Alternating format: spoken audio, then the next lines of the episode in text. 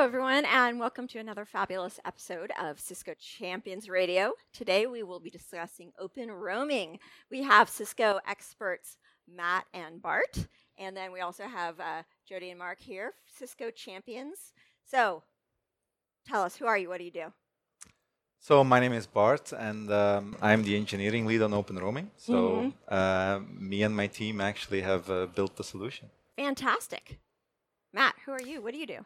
Uh, I'm Matt MacPherson, and I am the CTO of wireless at Cisco. And so I, I have all the, I think I have all the funnest projects at Cisco, looking at next generation technologies, and open roaming, of course, is one of them. Fantastic. Jody, Hi, uh, I'm Jody Lemoine. I work uh, as an independent IT consultant. Most of my customers are other IT firms that come to me for networking advice and uh, things that are beyond the usual server things that they deal with, and uh, gives me a lot of variety. It's a lot of fun. fantastic. Oh, and I see you're wearing a original Cisco champion shirt from like seven years ago. That's because I'm old. Yeah, wow. I'm not going to say anything. Mark, new champion. Go ahead. Yeah, um, I'm an architect. I work for Devo Team in the Netherlands, and I um, help my customers get most of uh, the most of stuff out of their IT. I mean, it's very hard to get it to work properly, Mm, and that's my main task. fantastic. Um, so I think we all forgot to share our Twitter handles. I'm Lauren on the Twitters. I don't have one. Okay, you're dead to me now. I'm uh, at Ghost in the Net on Twitter. I am fairly snarky and occasionally provide tidbits of information there. Fantastic. And I'm MacPherson7, the number seven, and it's the Scottish spelling of MacPherson, so M A C P H E R S O N. Fantastic. And I know you don't have one. All right. F- uh, 50,000 foot overview. What is open roaming? So, what is open roaming? So, people have been, I think, hearing about this for a little bit of time now. We've been talking about open roaming almost going on a year. It was a little bit of a pre announcement, but uh, very exciting technology. What we're doing with open roaming is automating onboarding in a secure way. So, the way I like to think about it is think about when you go onto LTE, when you're using your cell phone. You can go anywhere in the world. You get off the plane, you turn on your phone, and you just connect to the network. And that's how networks should really work. So the same thing with open roaming. That's what we're looking to solve. In just a couple of years, we'll have over 500,000 hotspots. I said that wrong. 500 million Oh, hotspots oh my. around the planet. And so if you want to connect those all together so that you can connect automatically and securely, just like your GSM or your LTE or your 5G experience, then you need open roaming. Fantastic. And does that include all the hotspots at home that people have? So you know what it is? It's guest hotspots. So the answer is it depends. So you have some cases like if you go over to Europe, you have operators like Orange where they're doing is they're putting hotspots out into the homes. In that case, if they implement open roaming, then the answer is yes. If you're running your own hotspot, probably not, but it's something that the Open Roaming Federation would accommodate. Initially, we're not targeting the home market, but it's certainly doable. Fantastic. So it could eventually be added to the consumer activities. Yeah, absolutely. Cool. Now, obviously, Cisco's a big player in the open- open roaming game, but how many organizations are on board with this? Is this purely a Cisco play or is this multi-vendor? You know, it's it's so we want to make sure that everybody understands that open roaming is something that we're opening up to the industry. And this question actually comes up a lot. So if you're familiar with the WBA or the Wireless Broadband Alliance, we're using that channel to standardize open roaming. So you can think of the WBA as roaming for Wi-Fi, an organization that's really focused on that, similar to how GSMA would be roaming for cellular for example. And so that's where you'll see the, the standards start to come together. Now, Bart would tell us that um, open roaming is in trial right now, but as soon as it's released, any vendor would be able to implement open roaming. Cool. So how like how long does it take someone to implement it?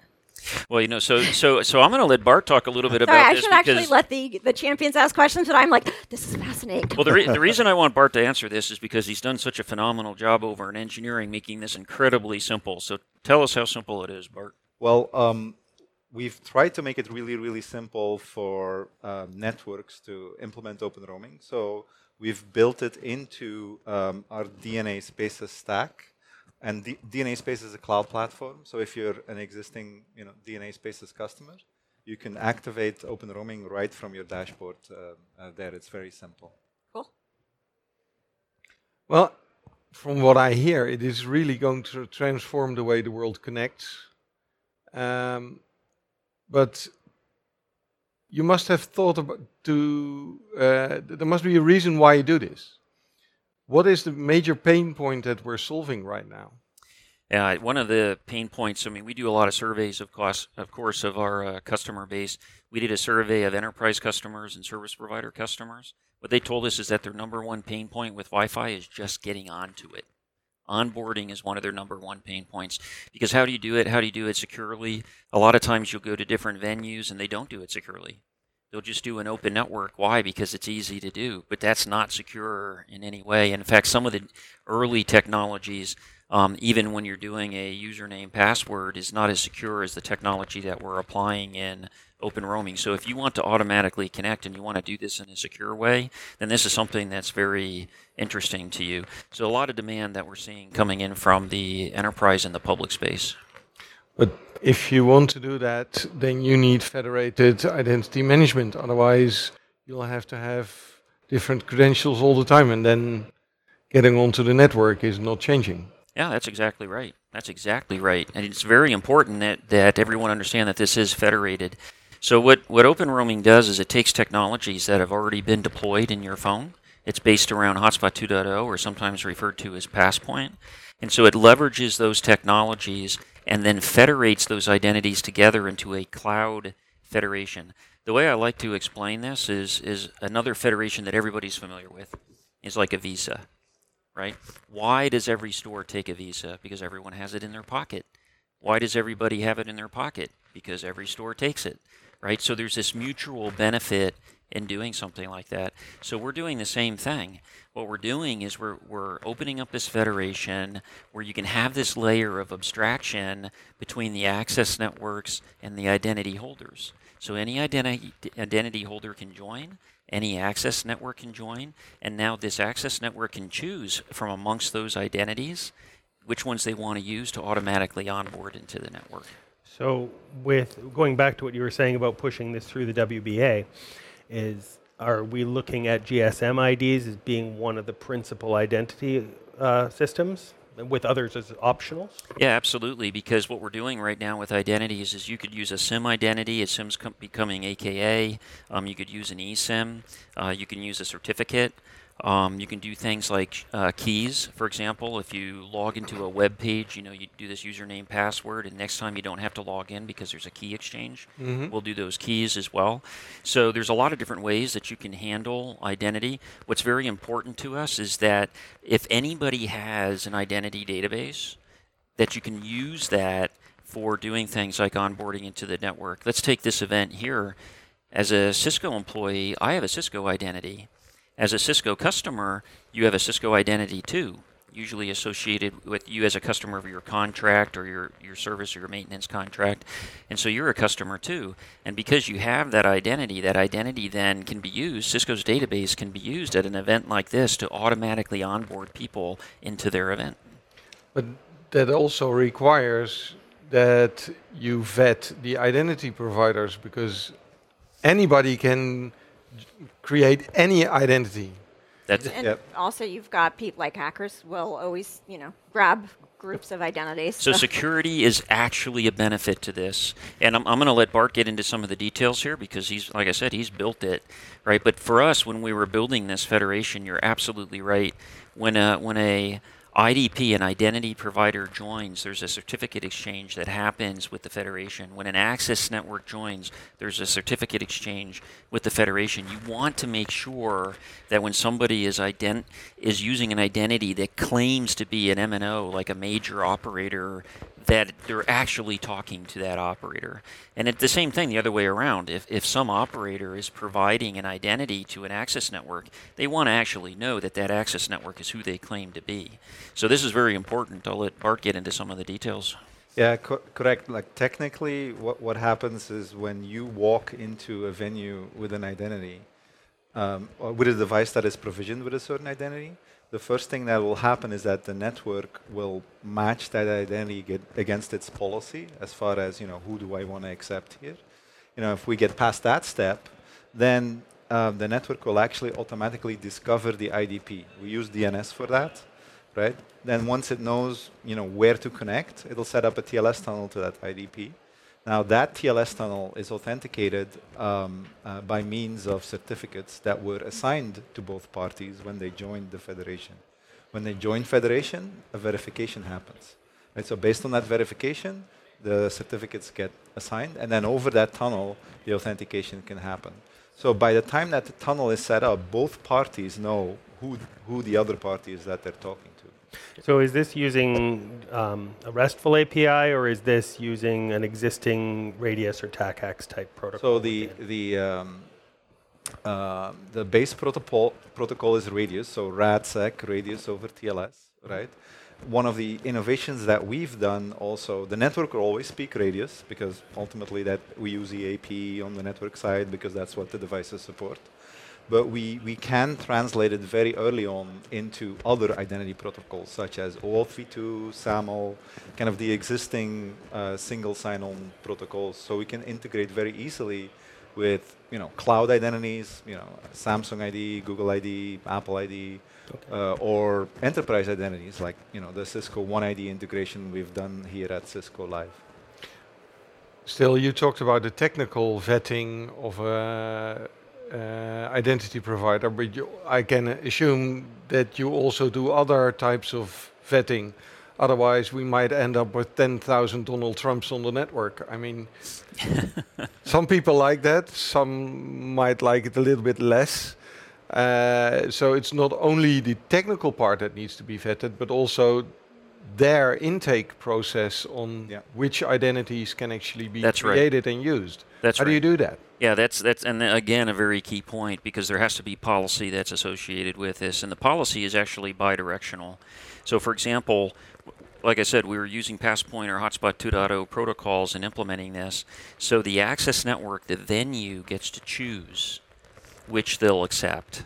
So when you're advertising over 802.11u, you're actually advertising information, realm information that it, that tells the device what credentials it can use in order to authenticate into that network.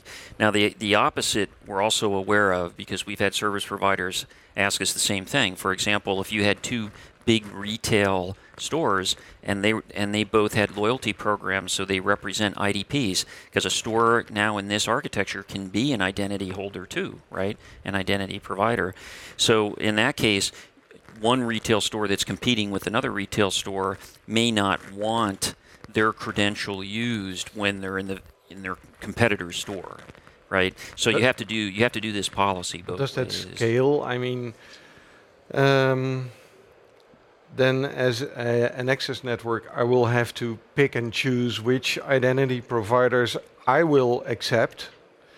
Um, but I don't have all the identity providers worldwide. So doesn't it go by proxy? So I, I trust, for example, KPN in the Netherlands and KPN trusts somebody else, so everybody behind KPN is trusted, or how does that work? So you can so you can trust specific identities, but you can also trust categories. For example, you could say I'll I, I'll trust all service providers, or I trust all you know enterprise identities, or I will trust all cloud identities, or you can trust specific um, identity providers and a mixture of that. Um, you can also say, you know, I will trust anybody that's part of open roaming, or I want. Um, there's also a, a, privacy policy associated with open roaming. So as an end user, you can basically choose to, you know, share your email address with an access provider or not share. And then certain access providers also, you know, for example, an enterprise may want to have, you know, an email address of a user when they roam in. And then if you decide you know, I want to roam totally anonymously, they may decide not to accept that and so forth. So the, the, the matching of the policy is kind of totally up to, you know, can the access provider. Now, if we're using Radius as our back end on this, and uh, here's an unpopular direction, um, what if I want to monetize my my Wi-Fi? What if I want to charge that back to whoever I'm authenticating against, and I have an agreement with my local mobile company that uh, minutes on my Wi-Fi are going to cost them on Yeah. their bill? Is, Yeah. is that accounted? That's for? that is accounted important. for, and this is very important because remember our original goal. Our original goal was to be able to automatically onboard in whatever network you're on or around at that time. So if we're really trying to address the onboarding issue, then we have to take into account access networks that would not charge and access networks that would indeed charge right? And so what we're doing here, and this is one of the reasons why um, we're working closely with the WBA, because the WBA has a billing mediation capability. They also have a GRX-like function. They call it RIX, is the protocol that they use for that. So can you layer billing on top of open roaming? The answer is yes. So, you know, for some of the earlier questions, I just wanted to keep in mind is that, you know, you asked me, can other vendors play? And, and as soon as we get this federation um, launched officially, like I said, we're in trial, the answer to that is yes. And what we want to do is we want to generate as much mass in this federation as we can, as quickly as we can, because the value of the federation is in its size. So one of the things that we're doing is we're letting anybody join in. Now, if you do this policy around that, then you can implement these other functions. So even though the federation itself is is free to join, you can still do a billing relationship between an IDP and an access network. So we accommodate both or all of those models. Not, not that anyone wants to pay for, I, for Wi-Fi. I get it. Well, I'll tell you- But, but, but some people want to make their money. No, I get it, and, and I'll tell you where it does come into play because when you're using an identity of a service provider, some big player, say like in a like a U.S. operator or some big player out here, then what happens is that they want a certain SLA against that access network. And sometimes they're willing to pay if you can promise that SLA. So if you go into an airport and the airport has to make additional investment into its Wi-Fi network so that it can provide a better SLA, then what happens is then they'll get paid for that by those operators that get that carrier class experience. And on the other side, if you've got people potentially making money, even if it's just a few pennies here and there, that's an incentive for Wi-Fi to become more ubiquitous than it is. Not only more ubiquitous, but better quality, better service. I think this is driving all the right behaviors. I agree. If you uh, federate identities, you run into some legal issues as well, and uh, laws are not the same all over, all over the world. Um, you, access providers collect metadata. Um, how is that handled? So to be honest, open roaming to a certain extent doesn't have to address it. Now we do have a T's and C's um, that we do set up. There's T's and C's between a IDP and the federation. There's T's and C's between an access network and the What- what- federation. What's T's and C's? Terms and terms and conditions. Oh, okay. Is, that- is that a U.S. term? Maybe I'm using a Yeah. U.S. term. terms of terms of service, basically. Yeah, terms of service basically, and um, and so we do have that. But the idea here again is that if you're using a service provider, for example's credential, then they've already accounted for this. And one other thing that I'll point out: sometimes people think that because uh, there's this federation running out there that everything has to traverse the federation, and there, there, therefore, there's this risk of identities being known or, or where they authenticated in the federation. That's not necessarily the case because when we do open roaming and you have that federation, what you're doing is you're providing the information needed for an access network to find the IDP so it can authenticate, but the actual connection to do that authentication does not have to cross the federation. Never across the Federation. It does not. No, it's it's a peer-to-peer. It's a peer-to-peer relationship. Didn't work well for the Klingons. It won't work well for anyone else. Exactly. But I'm going to use that. so so basically, you, you've you're passing an ID and a yes, no, and maybe some accounting data. If the source system for that ID has a whole bunch of other personal data on it, that remains in the source system. exactly. It, it- none of that has to cross down. It's just essentially a yeah, this ID is Yeah. good.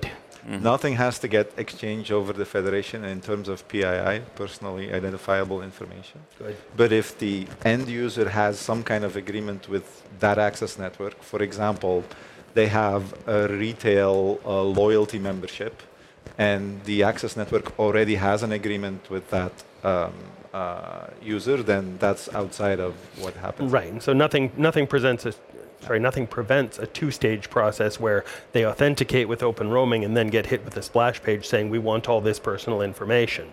But that's separate from open roaming. That's something they choose to do on top of They, it. they can choose to do that. We're really trying to avoid it. I mean, frankly, we're trying to kill the portal. We Good would like to completely kill the portal. Good and there's plan. multiple reasons, by the way, for doing that. I mean, one of, one of the advantages to this automatic and secure connectivity to Wi-Fi networks wherever you are is this this uh, concept of multipath or this ability to hand off seamlessly between LTE or 5G systems and this next generation of Wi-Fi. And if you can automatically onboard to Wi-Fi, then you can automatically do that handoff.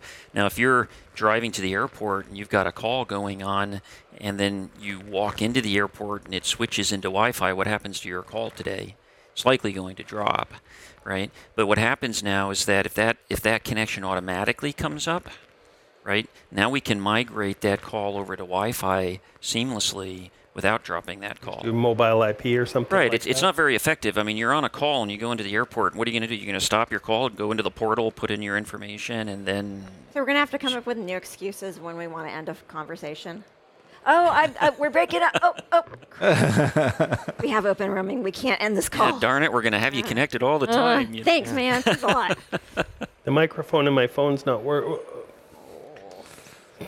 So it all boils down to the end user having a connection to an access network, and the end user is connected to an identity provider, and the access network is connected to the identity provider. But it's like a triangle. There's no. Uh, it, it, it is not required that all three have right. Yeah. To right. each other. So the federation is only there to establish trust between access provider and identity provider. And then the access provider and the identity provider just talk to each other. So what you'll see on your network as an access provider, as users come in, is you're going to see TLS tunnels go to you know different places um, based on you know which identities that the access provider. Still, that presents metadata. So, if I am a retail provider and my and somebody connects to my competitor, Mhm. I would want to know that because I want to know how many of their users are using my network and what they're doing into my store. How's that handled, or is Yeah, that something that is done in in Well, that, I mean, that's, but that's not anything that's any different today. So if, if you're going into a retail establishment and you manually go through a portal today to get onto Wi-Fi, they can do that today. Yeah. So th- that's that's somewhat governed by the policy of that particular venue. Now, what we do with open roaming is we provide two mechanisms. Uh, for those retail outlets that have a loyalty program and they're giving you that 5 15% off because you're in the loyalty program they're doing that because they want to know who you are now that's up to the user because we also provide an anonymous mechanism, right? So you can go onto the network anonymous. The retail outlet may not give you your 15% off for that, but you're still on the network.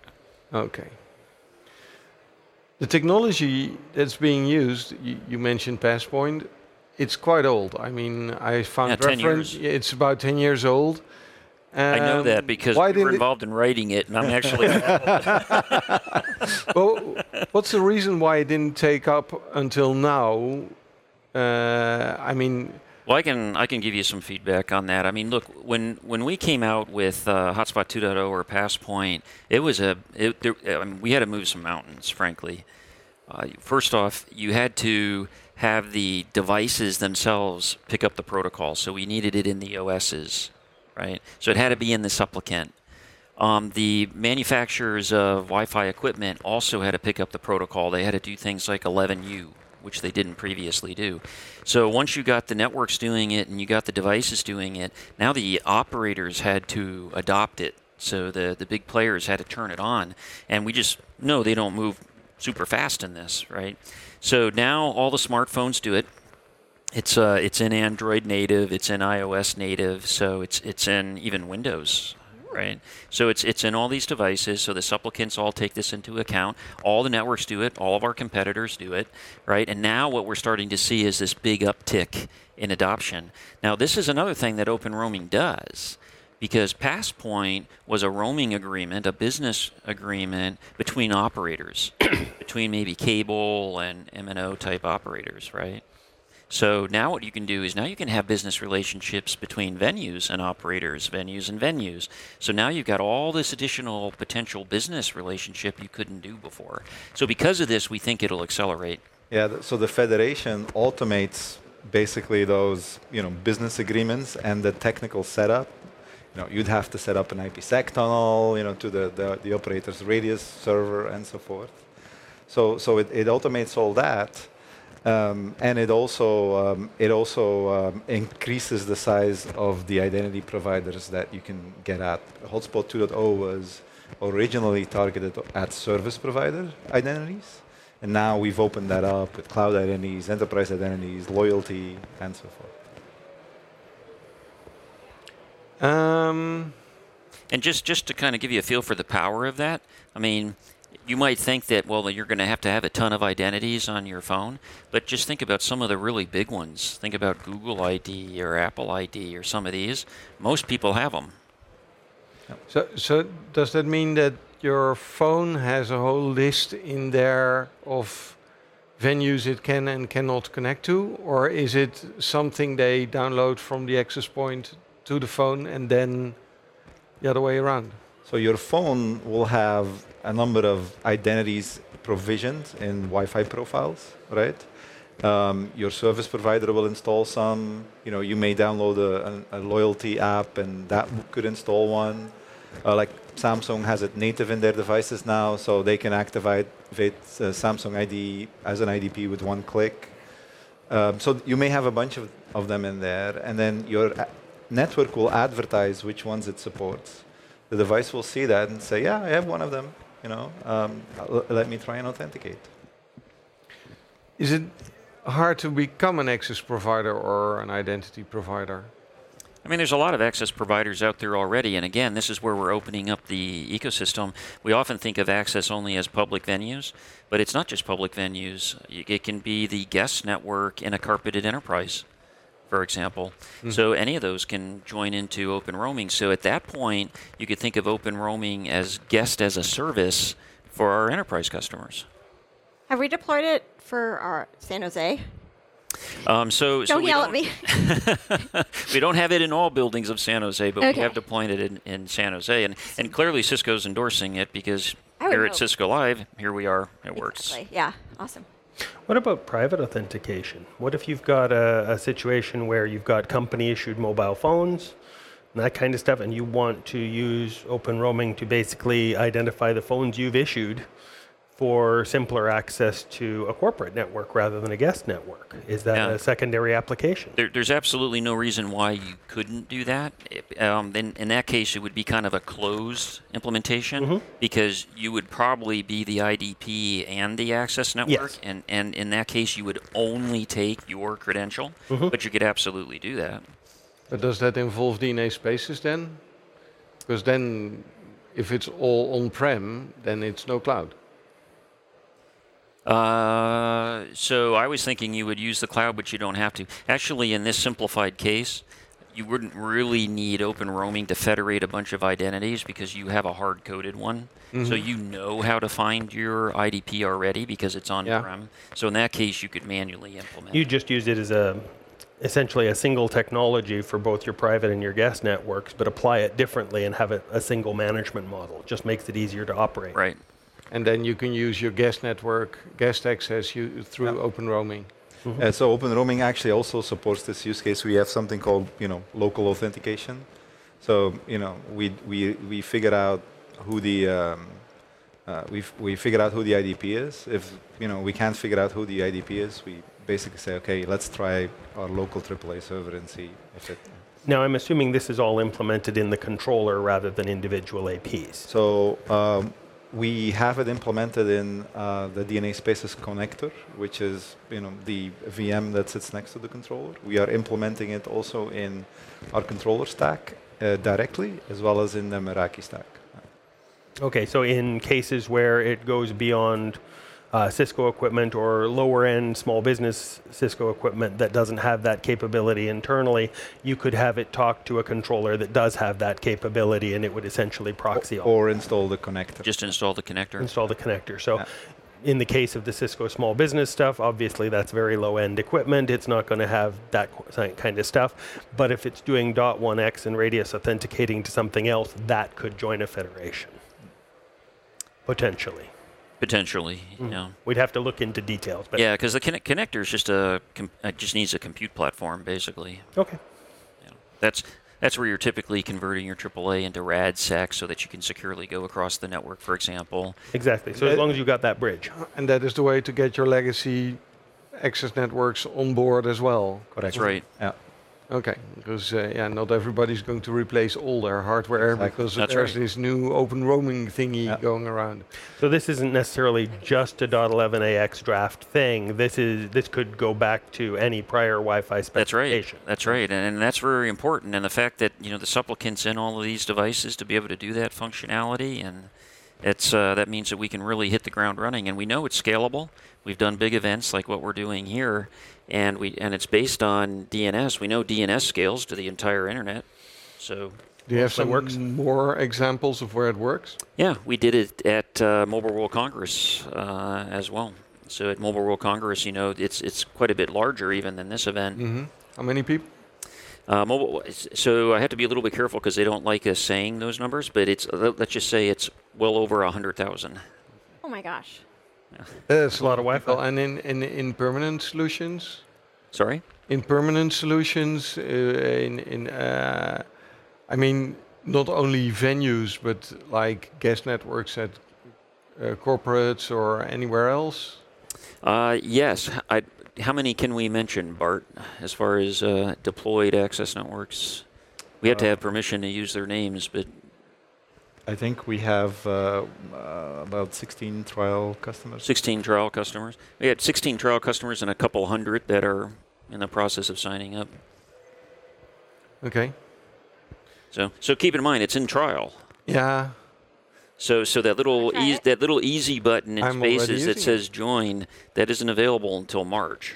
So as soon as that happens, well, I think we'll And see. March is the next Mobile World Congress? Or So Mobile World Congress is at the end of February. So we'll definitely be running there. Okay, and what are you? What are the next steps that you are planning then? Uh, as far as well, so there's a couple of things that we're really planning. I mean, one of the things that we think is really important is this standardization effort in the industry. And so what we'll start to see is, I think, other players jumping into this. We, we again, we're looking to solve an industry problem here. And then I think also beyond that, um, once you have this foundation of open roaming and, and you can do this federation and you start getting this connectivity everywhere, I think there's going to be all sorts of services layered on top of that. Uh, Bart mentioned one. Uh, one service, for example, would be translating a AAA query into OAuth because you want to um, dip into an existing database. There'll be services on top that would do things like billing and mediation. There'll be services on top that do additional policy so that you can actually rate networks and what your experience will be if you go into this network. So I think once this ecosystem starts to really build in place, then you'll start to see all these other things show up uh, in the upper layers. Do you expect um, companies to start becoming identity providers for all their employees, so that if they come at certain venues or whatever, that they can just use their company credentials to get in? No, Cisco's doing it, right? Cisco, in a sense, has an ID, and we're doing it right here. Okay. Awesome. And on that note, uh, thank you all for doing this awesome podcast. I enjoyed it, so that's the whole ma- that's the whole point. so do we. oh, gl- I'm glad. Okay. that's that's nice to know. Um, thank you, everyone. Uh, thanks to all our listeners. Um, and you can hear Cisco Champions Radio on Apple Podcasts or wherever you listen to podcasts. And we can wrap. Thank you, guys. Thank, Thank you. you. Thank Thank you. you so much. All right.